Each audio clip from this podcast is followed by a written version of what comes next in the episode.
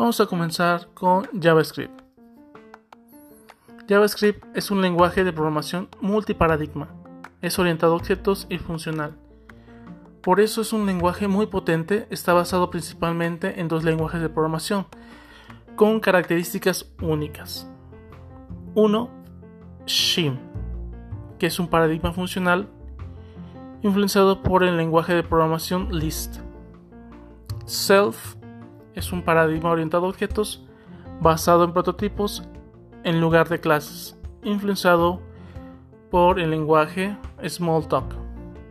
A mediados de los 90 la compañía Netscape necesitaba un lenguaje para su navegador web. Entonces contrataron a Brendan H., quien inicialmente quería usar algo como Shin dentro del navegador. En esa época Netscape tenía tratos con su microsystem para mostrar Java en el navegador y a través de applets. Así que tenían en mente un lenguaje hermano mucho más simple. Pero después ya no deberían de crear este lenguaje que con Java era suficiente. Al final, gracias a Brendan y otras dos personas de Netscape y su microsystem se vio la necesidad de un lenguaje que pudiera correr directo en una página web y que pudiera ser utilizado por personas que no supieran lo que es un compilador. Brendan Edge tomó la sintaxis de Java, el modelo funcional de Shin y la programación orientada a objetos basada en prototipos de Self. Aunque la sintaxis la toma de Java, esta sintaxis realmente viene de C y C++, de los cuales Java surgió. El nombre y la estandarización. En un inicio se llamó Mocha, después LifeScript, en su primer lanzamiento oficial en 1995 y tres meses después lo llamaron JavaScript. Este último tiene muy poco que ver con el lenguaje.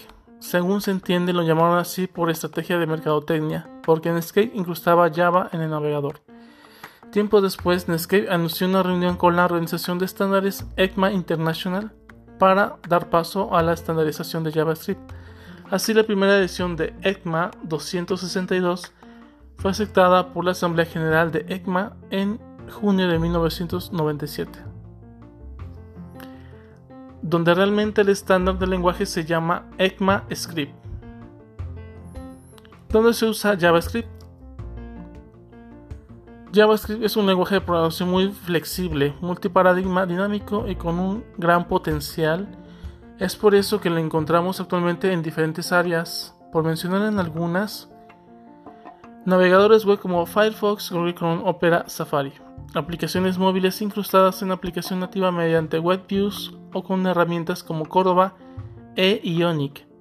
El Node.js para crear servidores HTTP, FTP y cualquier tipo de tecnología de red de una forma escalable.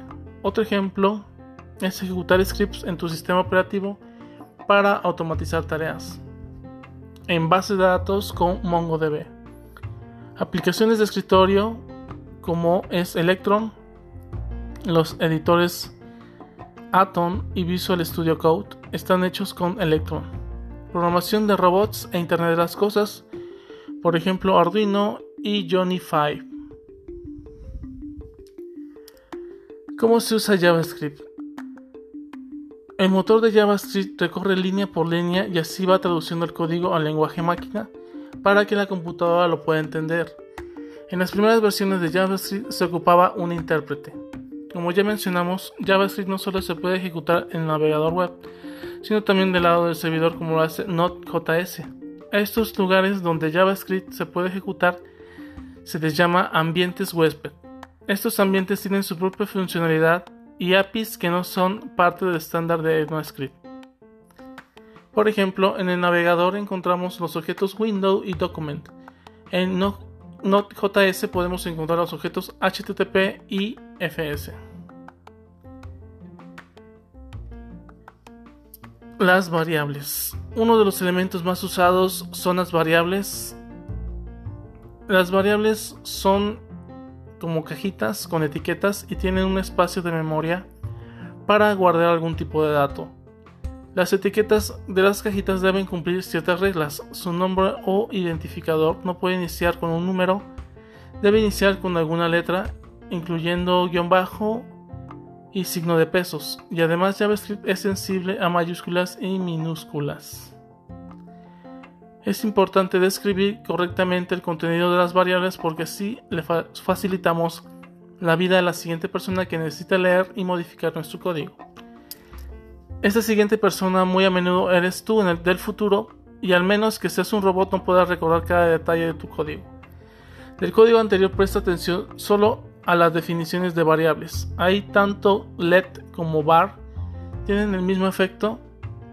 Definen una variable global que puede ser accedida en cualquier parte de la ejecución. Las constantes. Además de las variables existe un tipo de cajita que no puede cambiar lo que guardas una vez definido su valor, por eso se llaman constantes. Al tratar de resignar un valor a una constante, como en la cuarta línea del código en JavaScript, mostrará un type error indicando que no se puede resignar un valor a una constante. Los tipos de datos. En JavaScript es un lenguaje débilmente tipiado, o sea que no es necesario definir el tipo de dato, pero no quiere decir que no tenga tipos, pues el tipo de dato es definido en tiempo de ejecución por JavaScript. Recordemos que JavaScript es un lenguaje compilado en el momento. Datos primitivos. Casi todo en JavaScript es un objeto. La excepción son los datos primitivos, los cuales no son objetos y no tienen métodos. Entonces tenemos siete tipos de datos, objetos y los siete datos primitivos de abajo. Número 1, number, números como 1, 0, bit int, string, boolean, null, undefined and symbol. Todo lo demás son objetos, incluso los tipos de datos string, boolean, number y symbol tienen su correspondiente representación en objeto. Una función es un objeto. Ejemplos de objetos: object, function, array, date, red apps, error. La verdad es que no debes de preocuparte por el tipo de dato en el desarrollo de software. Además, los editores de código vienen con muchas herramientas y plugins que te ayudan mucho en ese aspecto. Solo nos interesa lo que nuestro objeto puede hacer, no de qué tipo es o si es padre o hijo o algo. Cuando realices una suma entre números en el mundo real no te importa qué tipo es, solo te importa que se puedan sumar sin importar el número entero o decimal o fracción. Los comentarios. Aunque los comentarios no se recomiendan porque son un indicador de nuestro código no es fácil de entender. Se puede usar para casos en los que ya no tenemos de otra. La sintaxis de los comentarios fue tomada de C++ y los comentarios comienzan con una doble diagonal o diagonal doble asterisco asterisco los comentarios y cerramos con asterisco diagonal. Las funciones son otro elemento más importante del lenguaje. Si no es el que más importante, con una función podemos realizar conjuntos de acciones sin volverlo a escribir y nos permitirá obtener un resultado según los argumentos que recibe a la hora de ejecutar. Pero no solo eso, nos permite resolver problemas desde el punto de vista de paradigmas de programación, como funcional y orientado a objetos. Como poner un ejemplo, nos permite crear patrones de diseño muy útiles como el singleton o el patrón de diseño observator.